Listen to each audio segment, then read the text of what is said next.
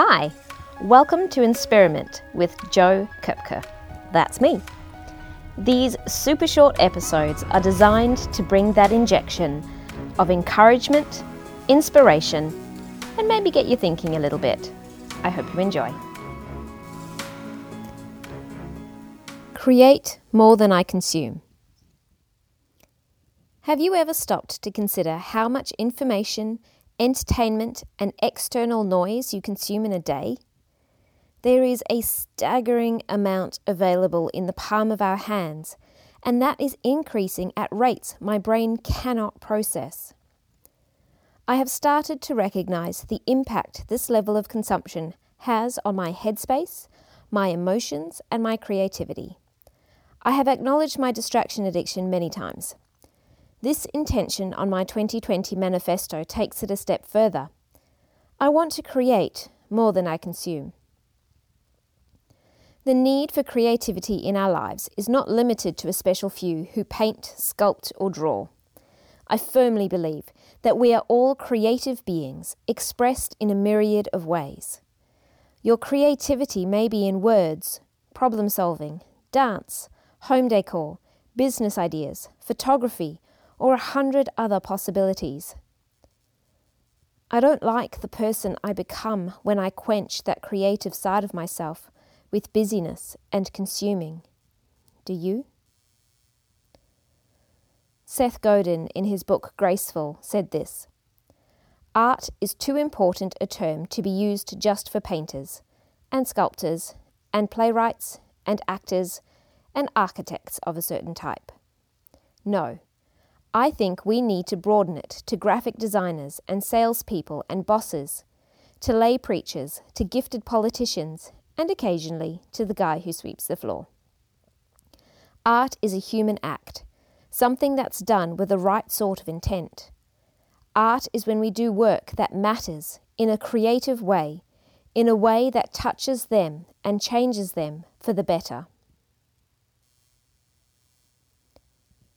If I am honest, I am still filling much of my downtime with consuming. I have crochet projects sitting unfinished, colouring books gathering dust, words that remain floating in my head, and requested Lego builds sitting in pieces. I have not yet conquered the lure of technology, but I am taking steps. Last night, I began a crochet project for a friend's baby due soon. It includes a stitch I haven't done recently and required brushing up on my skills. I had to start over three rows in due to mistakes. Once the initial challenge of starting was done, momentum built and this creation formed in my hands. I went to bed with a quieter mind and soul than I have on all the other nights I have mindlessly watched shows or played games on my phone. Why do I put off creating when I know the impact it has on my soul?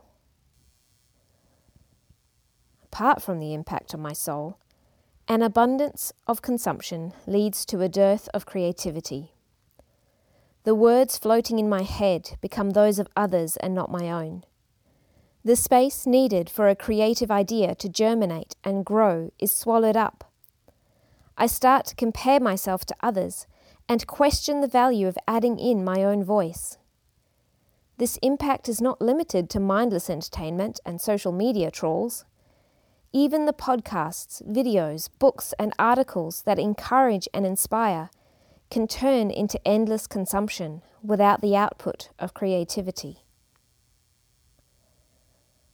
I never want to be adding to the noise for the sake of it.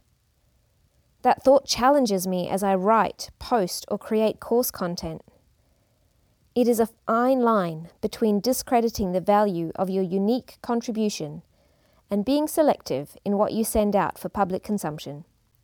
I am reminded of this quote by Emily Freeman in her book, A Million Little Ways. You may not be the first to say it, write it, create it, or believe it, but you saying it may be the first time someone finally hears. Yes, someone else can say it better, but that doesn't mean you can't say it too. Throw out your inhibitions and spin around in this crazy world of recycled ideas. There is nothing new to say. Say it anyway. This concept keeps me going some days. There may be just one person out there who needs to hear the words in the way that I string them together to experience a shift in their lives. If I am creating for public viewing, this lens of being of service to those who see it is key. I continue to press into what this idea of creating more than I consume this year will look like. Some will be for you to see and engage with. Other aspects will be for those closest to me. More will be purely for me.